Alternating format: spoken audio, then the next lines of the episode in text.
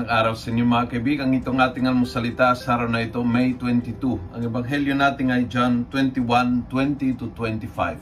Ako po si Father Luciano Feloni, Paris Priest ng Kristong Hari sa Dice of Novaliches. Sabi ng ebanghelyo, Seeing him, Peter asked Jesus, Lord, what about him? Jesus answered, If I want him to remain until I come, is that any concern of yours? You follow me. Wow, napakaganda.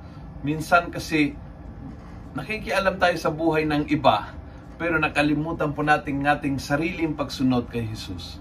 Masyado tayo nadidistract sa kung ano ang ginagawa ng iba, kung ano ang uh, ano ang uh, position ng iba, kung ano ang pananaw ng iba, kung ano ang kasalanan ng iba.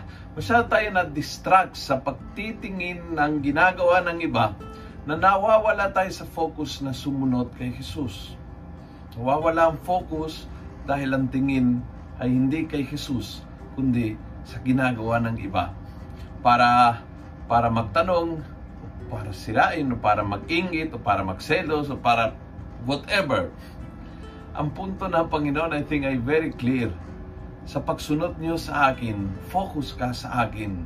At focus ka sa pagsusunod mo sa akin. Yun, yun ang focus, yung sarili mong discipleship, yung sarili mong pananamutan, yung sarili mong uh, uh, plano and action, pananaw, yun ang focus mo. Kasi yun ang hawak mo, sarili mong buhay. Hindi mo, uh, hindi kailangan maging inspector ka ng pananagutan ng iba. Hindi kailangan maging, uh, maging certifier ka ng uh, magiging karapat-dapat ng ibang followers ng Panginoon.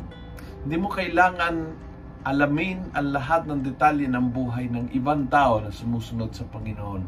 Ikaw, focus ka sa pagsunod sa Kanya. I think yun ang point ng Ebanghelyo ngayon.